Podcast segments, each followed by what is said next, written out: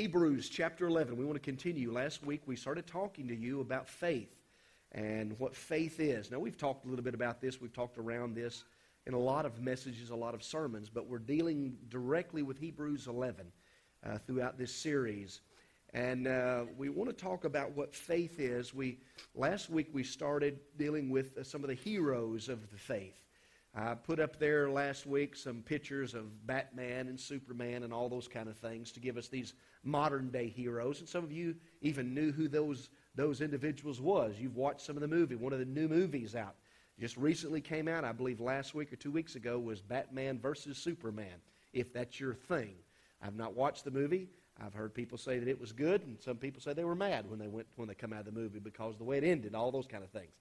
But Hebrews 11 deals with some of the heroes of faith that we've talked about over and over again. I want us to look at this first. We want to take just the first verse tonight and deal with that. The Bible says this is, and you know this verse. Now, faith is the substance of things hoped for, the evidence of things not seen.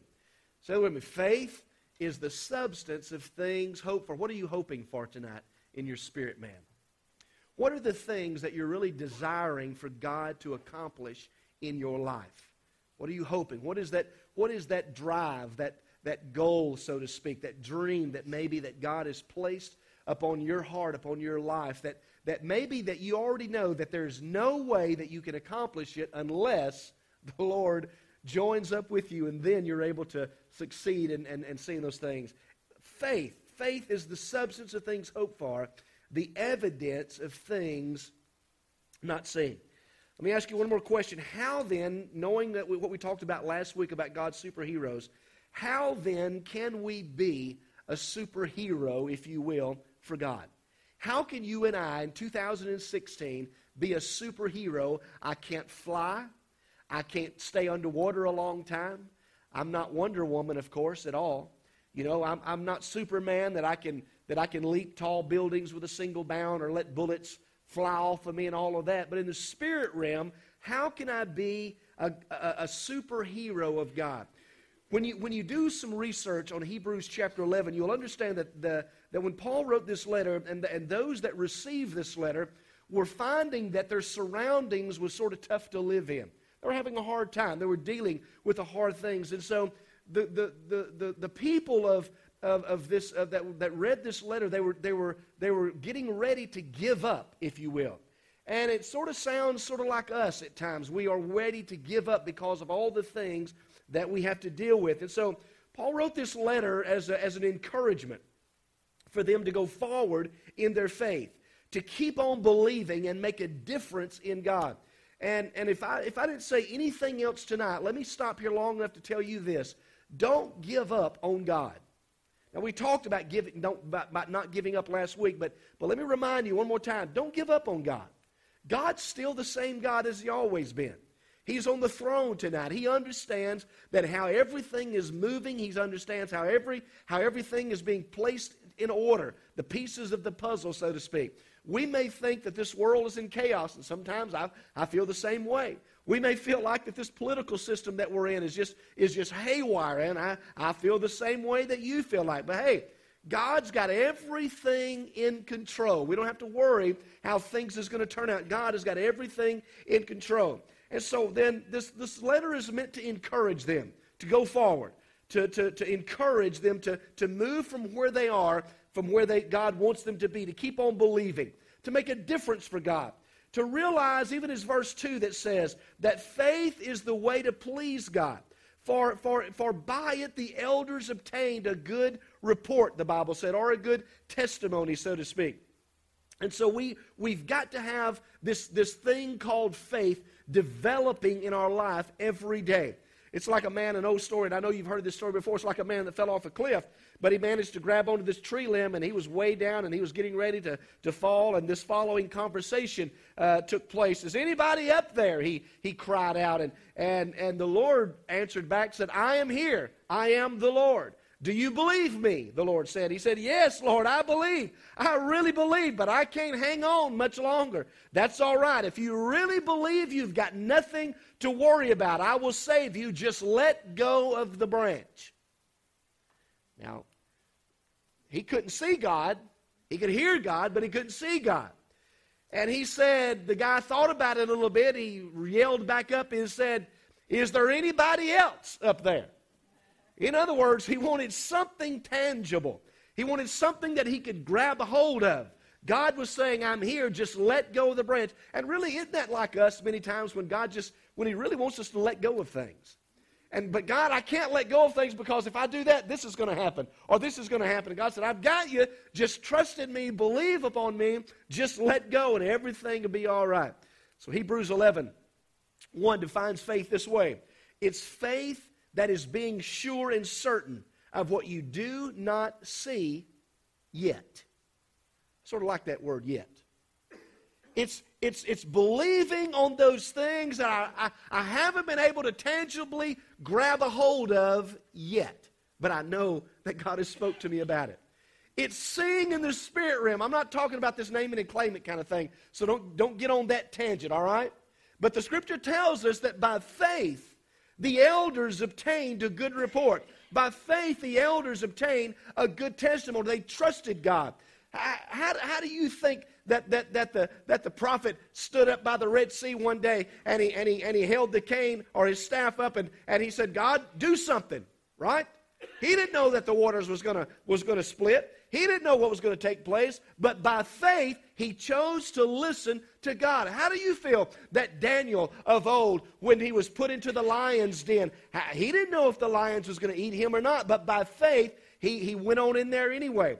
The three Hebrew children, they didn't know if they was going to get burned up or not. Matter of fact, they even said, you know, we may not make it out of this thing, but my God is able. They still believed that report. They still understood that this is the God that we're serving. And many times we just got to learn to let go of some things. We've got to just go into the fire. And I don't want to ask this question, but let me just go ahead and throw it at you anyway. How many of you felt like you've been in a fire before, or you was getting ready to be thrown into the fire, and you didn't know what the outcome was going to be, that somehow and some way God saw fit to bring you through the fire? Amen? He saw fit. That was faith in your part. So faith is being sure.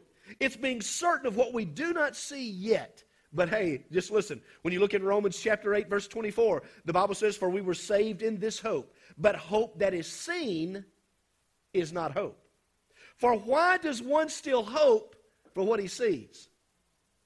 Why does one still hope for what? There's no reason for us to hope then. It's already there, right? It's already available to us. But if we hope for what we do not see, we eagerly wait for it with patience or perseverance.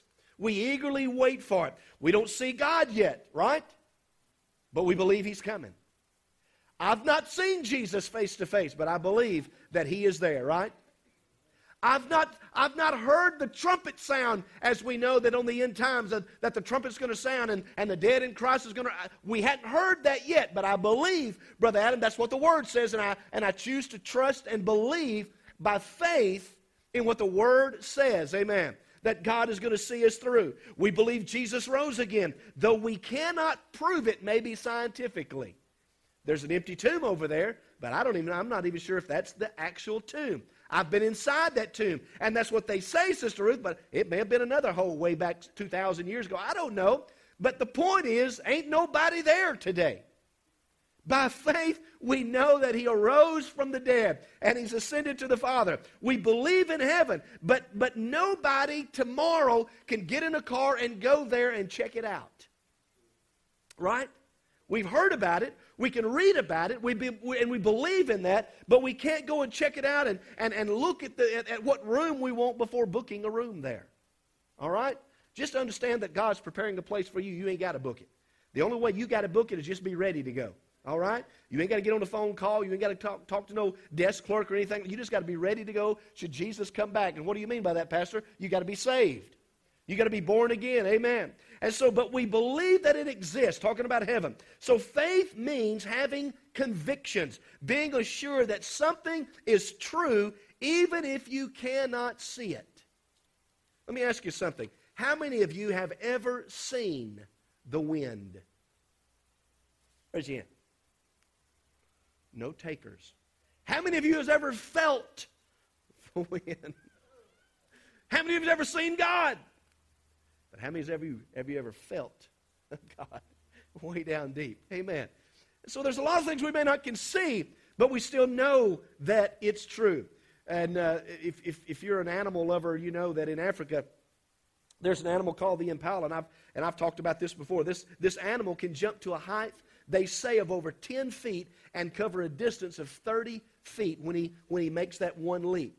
But if you go to a zoo, to see this animal, he can be kept in an enclosure in a zoo with a 3-foot wall. This is an animal that can jump 10 feet high and over 30 feet, but he can be kept with a 3-foot wall because, here's the point, the animals will not jump if they cannot see where their feet is going to land. They won't do it. They won't jump. When you think about it from the spirit realm, though, many of us, we're like this animal. If we don't see where we're going to land, we ain't doing it, God. We ain't jumping. We ain't getting out of our nest. We're not getting out of our comfort zone.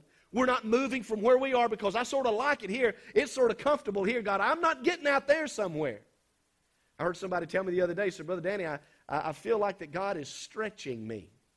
And I said to him, yeah, you're probably right. God is stretching you. If you feel that way, he probably is. How many's ever felt that way before? That's not a bad place to be, but allow God to take you to those areas. Allow God by faith, let go of the branch.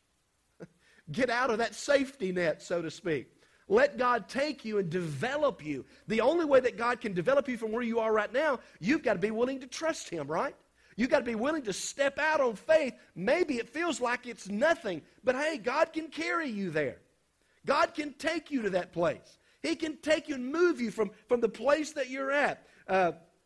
And so we understand that faith is something that grows within us. Faith is not the absence of doubt. It's not. It is maintaining a trust. It's maintaining a belief even in spite of all the things, the doubts that maybe you'll have. How many would agree with me when I say that you can have faith but still have some doubts? You can. You can have faith but we're human beings.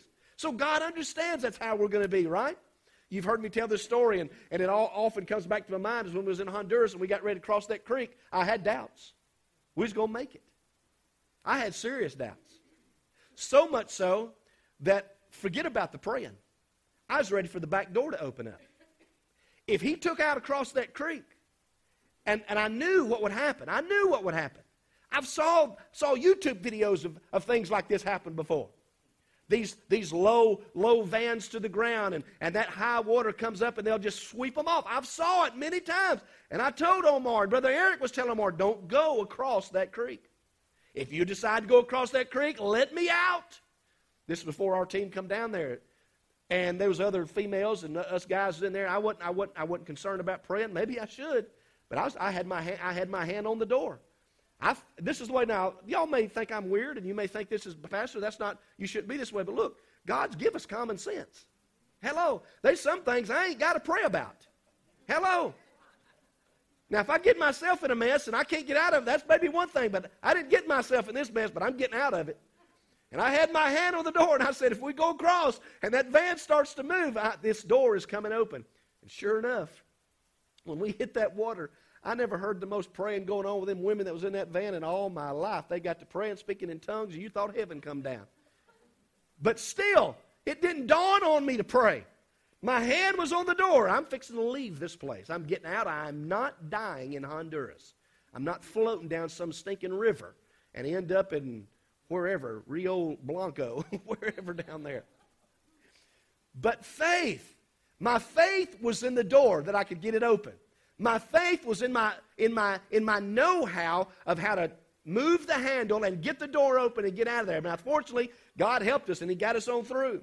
So faith sometimes can still be there, but doubt can be there too. And so it doesn't mean that there's no evidence when we have that doubt to support the faith. It's not a leap in the dark, so to speak. Sometimes it is, but there's other times, even when those doubts come, you know, we think, well, Lord, if I doubt you, you're not going to come through. That's not necessarily the case all the time. We can still have the doubt, but have faith as well. Faith begins to grow in us. Number 2 is this. Faith is our response to the revelation of God. when he shows us things, when God gives us those moments, every time that happens, those moments, those revelation kind of experiences, that's supposed to help our faith to grow. When God ministers to somebody, our faith needs to grow. When we know God has healed somebody, our faith needs to grow. When we get a phone call and God is touched and God is blessed and we know that it's God, our faith needs to grow. All of those moments are God's revelation times. That's His manifestation times that allows our faith to grow. But there's something more to it than that. Romans 10 and 17 says this, so then faith comes by what? Hearing. And hearing by the Word of God. It comes by the Word of God. Faith is ultimately based upon what God reveals in His Word. The Bible says now faith is the substance of things hoped for, the evidence of things not seen. It's revealed in His Word. And as we look through Hebrews, you'll find time and time again that you'll see real faith that is based upon the revelation of what God shows us through His Word and other events that He gives us that we participate in our daily life. Noah heard God. Think about it. Noah heard God. Abraham heard God. Moses heard God. The point is, at that time in their life, God revealed Himself to them. Could have been in word. It could have been in nature. But in the Bible, but as I said last week, most of all, He reveals Himself through His Son, Jesus Christ, to us.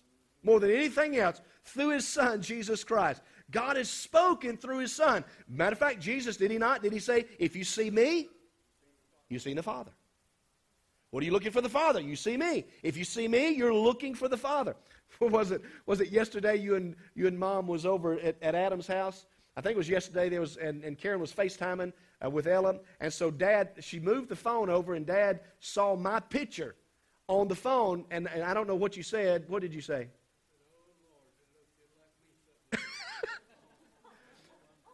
Revelation, all right? You know, I remember I told y'all that before. When I walk in front of a mirror, sometimes I think, oh, Lord, there's Daddy. You know, have you ever done that before with your mom and dad? So God said, Jesus said, if you see me, you've seen the Father. You've seen the Father. Christianity is what they call a revealed faith. We see things. We understand those things. And so our faith begins to grow. God has revealed Himself. Faith is having convictions. It's having certainties in response to the revelations or the Word of God that He gives us. Even when there are appearances, even to the contrary at times. But God always shows up faith. Great faith. Great faith is often seen as the ability to cause the miraculous to take place. It's not happened yet, Pastor, but I've watched show after show and I've been in service after service where I know that God has showed up. Have you? And you know God has touched somebody. You know God has healed somebody. You know God has healed somebody. I often remember old James McElroy. He pastors a great church in I think it's Grenada, Mississippi now, a young guy that grew up in Arkansas. When we went to camp, one of his first experiences in youth camp, some of you guys may remember this, on the first day he broke his arm. They was playing football or playing something. He broke his arm. Broke it. Clean in two. He went to the doctor. They put a cast on. That night, the first night in the youth camp service, God healed him, and he took the cast off. Now, I never saw anything like that before, but God healed. They took him back to the x-ray. God healed his arm. God can, you say, Pastor, can God do? Yeah, God can do those things. I've saw it other times when things begin to happen like that. I've saw where a video of this lady's leg that was shorter than the other, how God caused it to grow. And story after story we could cause. But what happens with that is faith, great faith, is often seen as the ability to move and let the miraculous take place. There are many ministers in our land that has healing kind of ministries, that has miraculous things to take place in their ministry. I can't understand it, but God even told us in His Word, to some He gives that gift to. And God blesses them with that. Jesus even said in Luke 17, said the apostles said to the Lord, Lord, increase our faith. Increase our faith. I found myself many times with people even in our church. I'll get down to pray, Sister Marilyn, and in my flesh, I'm praying hard. Praying hard, God, heal this person. I mean, I'm even grunting, heal this person. You know what I'm talking about. Because the desire, you really want to see that person healed. You really want to see that person delivered. I don't know that you have to do that. Probably you don't. And so, Lord, if it's me, then help my faith to grow. Help my faith to increase. Give me better faith, God, where when I lay hands on somebody, it's not the laying on the hand. That's not what I'm talking about. But God, help me to be the conduit of whatever you need to use me for so that people can be healed. Why? To give Danny glory? No. To give God the glory. To give the Lord the glory. Amen. It's all about that. So faith then comes by hearing and hearing by the word of God. Amen. And so, Lord, increase our faith. And he told him in verse 6 of 17, he says, if you got faith as small as a mustard seed, you can say to this mulberry tree, be pulled up by the roots and be planted in the sea, and it will obey you. Well, sometimes that sort of makes me feel bad. Lord, I must not even have faith as a mustard seed. My faith must really be weak. But, Lord, if that's the case, then increase my faith. What takes even more faith is to carry on day in and day out, trusting God. Trusting God, and here's the point, even if he does not heal. That takes faith. I don't understand why God heals this and God doesn't heal that. But whatever the case, whatever the reason, God, let me trust you even though I may not see the healing right now. It may come a year down the road or 5 years down the road or whatever the case. But God, help my faith and my trust in you.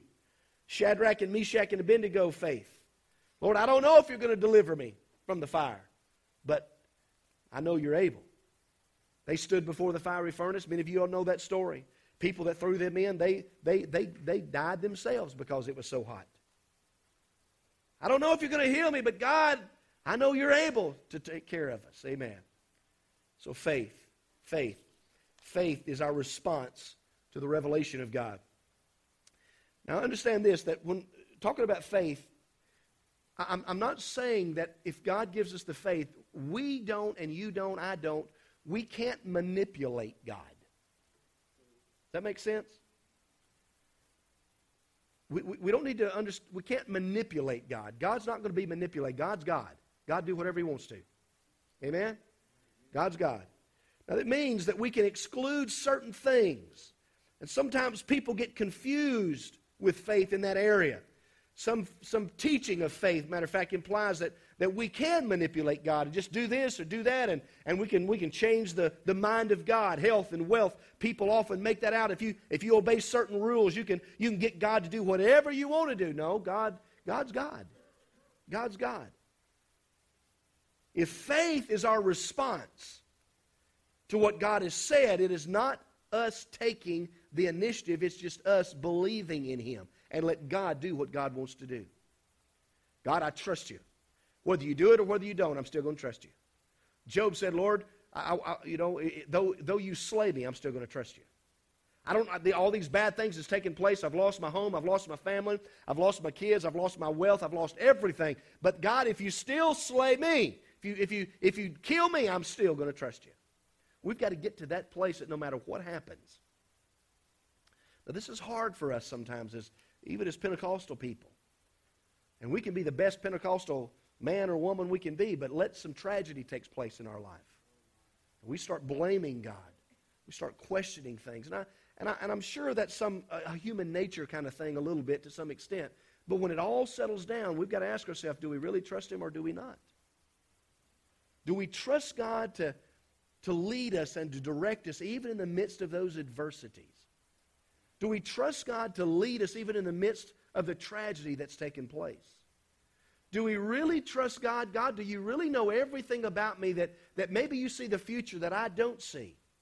And for some reason, for somehow, you've chose to do this way.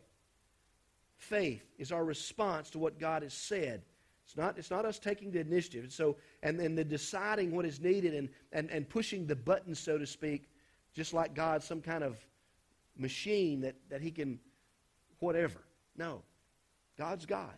It's more than just wishful thinking. It's more than just wishful being positive thinking. And I think we need to have a positive attitude. But it's more than that. It's not faith. That's not the faith that we're talking about. Christian faith is a response to God's revelation, as we said. How God reveals himself through word and deed and all those kind of things.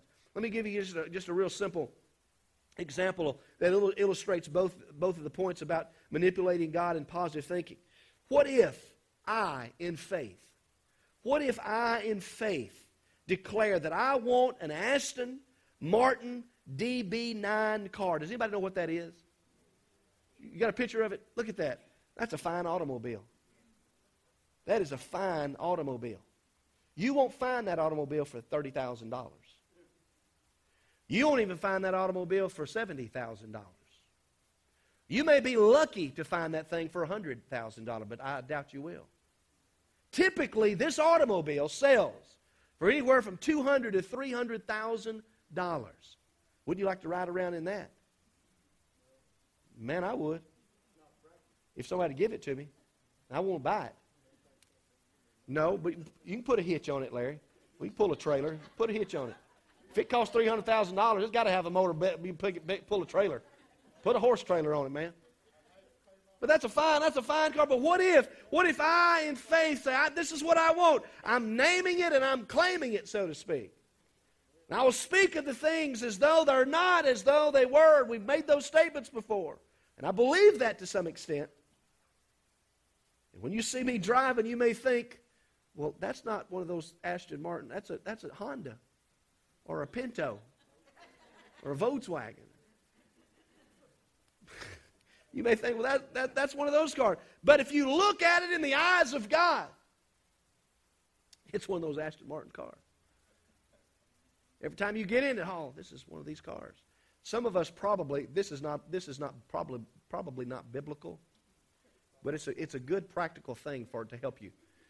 You probably need to think that way when you go to purchase a car. That would help you not overspend. Does that make sense? but if you look at it in the eyes of faith, God is going to give this to me so that I can do the Lord's work, but only faster.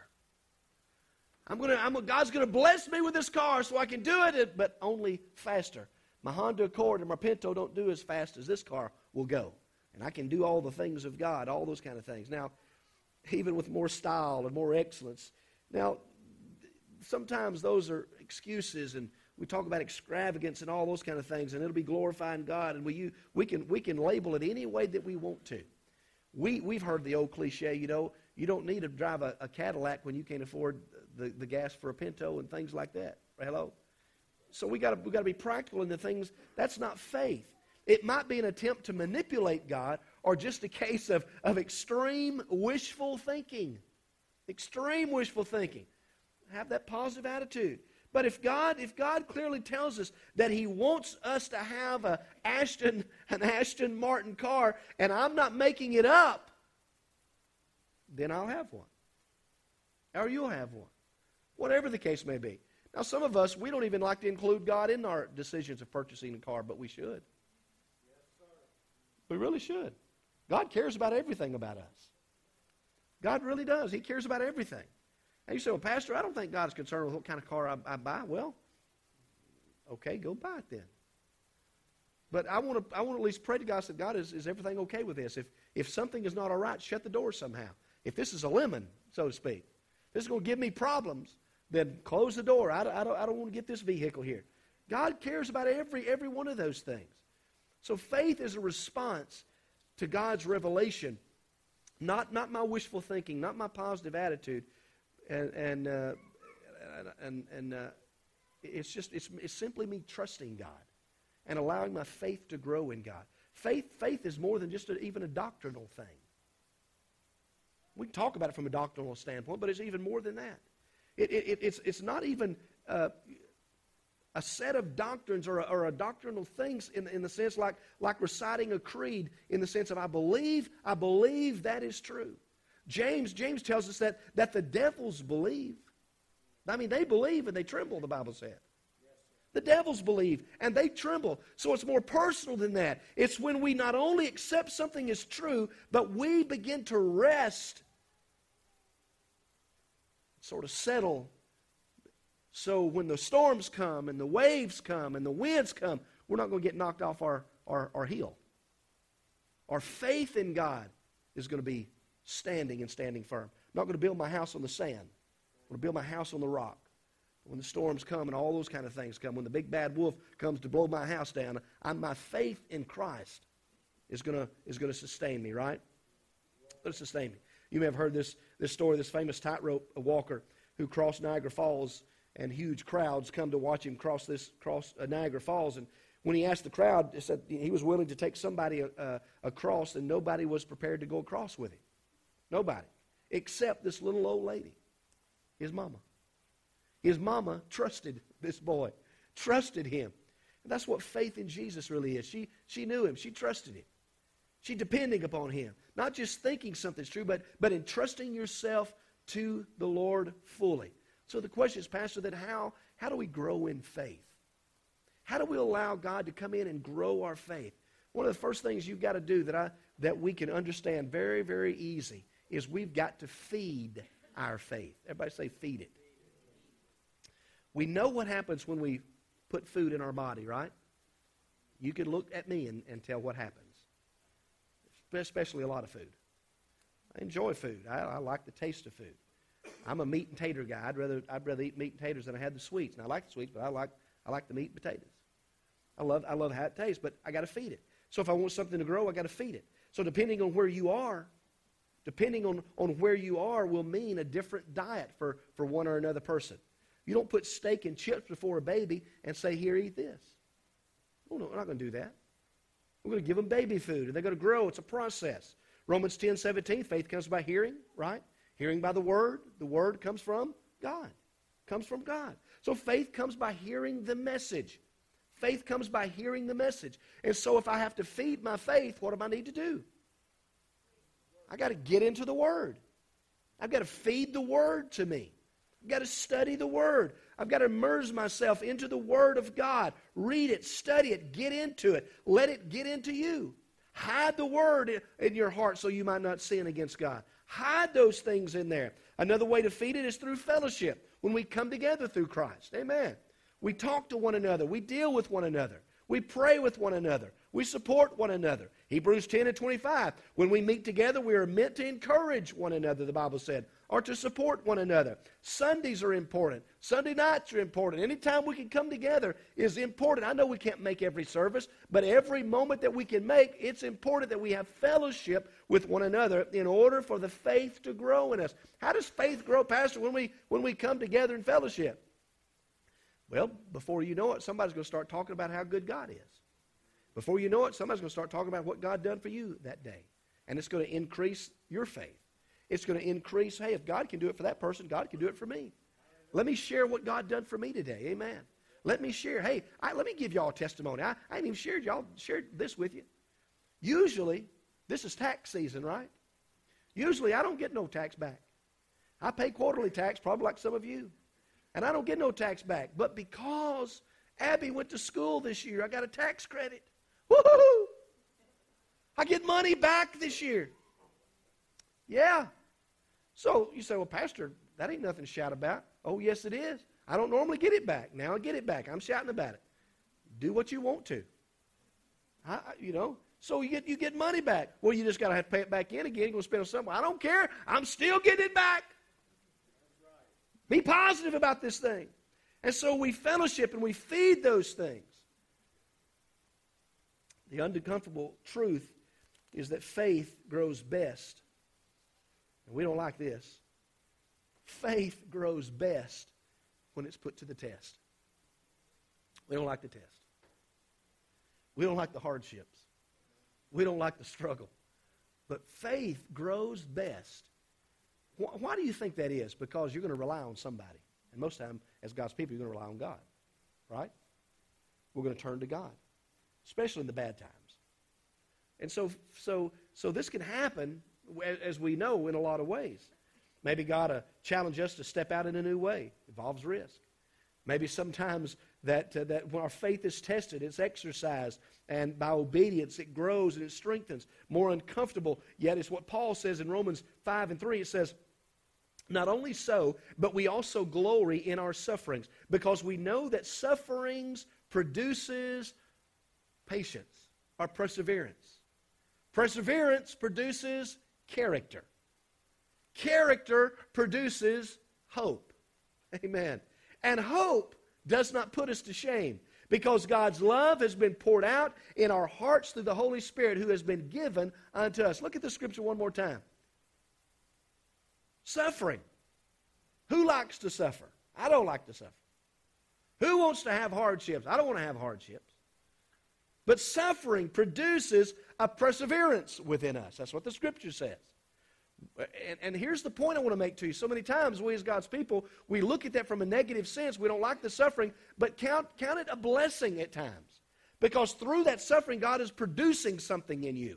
God is creating something in you. He's creating a perseverance and a patience within you, because you don't know what tomorrow is going to hold. You may need the struggle today in order to face the struggle tomorrow. We don't know what tomorrow is going to hold.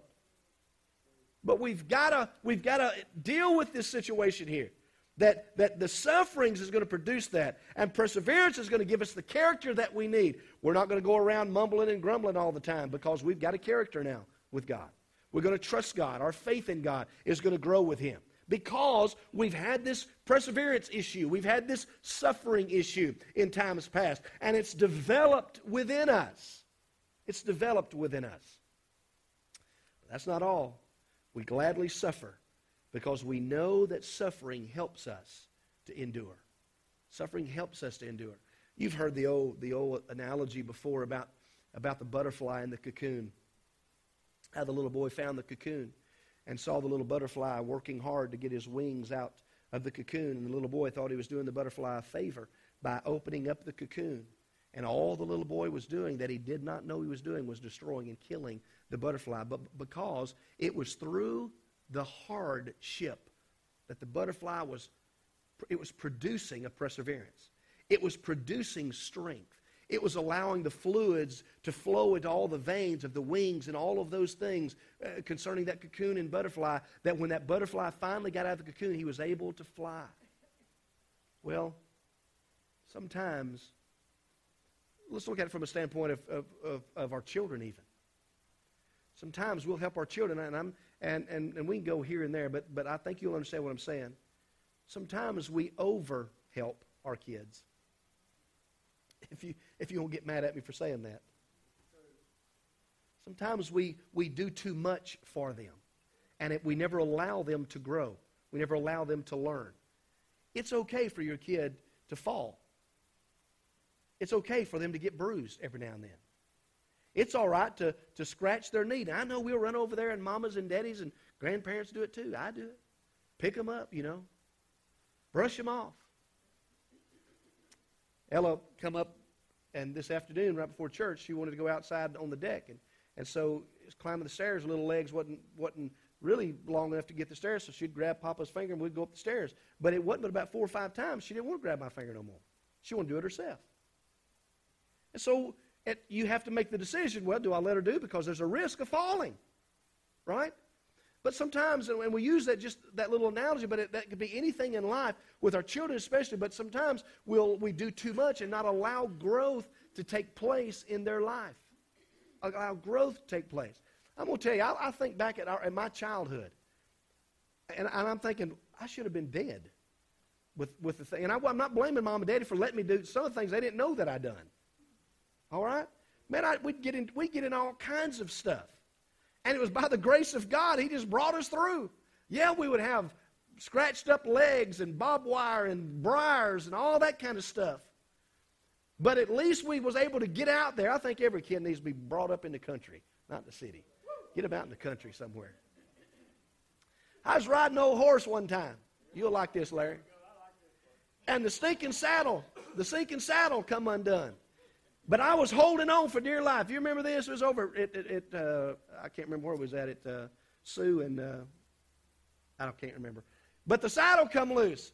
I was holding on, and that saddle went underneath that horse. I was still on the saddle. And every time that horse run, he'd kick me in the head. He'd kick me in the head and kick me in the head. And I'm thinking, horse, you need to stop because that hurts. And I felt like I couldn't let go. Finally, I know I had to let go, but it would hurt. But it didn't kill me. But I learned something from it. I didn't get back on that horse. And if I did, I was going to make sure the saddle was going to be tight. I was going to tighten it up so I could stay on there. So we've done all kinds of those things. But my point is this to you. We all suffer at times. But if we don't suffer, if we don't endure those things, it's not going to develop nothing within us. You ever heard of a spoiled brat? I'm going to get on us now.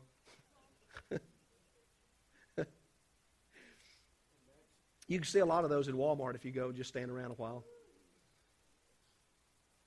Getting off my message. Let's go. Trials we will have. Trials we're going to have. Trials we're going to have.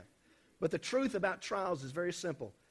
They're difficult to endure. We know that. But if we allow God to teach us through the trials, hear me now, if we allow God to teach us through the trials in closing, we can rejoice because when the trial is over, we will have learned to trust Jesus better than we ever have before. We're going to lean upon Him. The old song André Crouch said, the old song, through it all, I've learned to trust in Jesus. I've learned to trust in God. It's a learning process.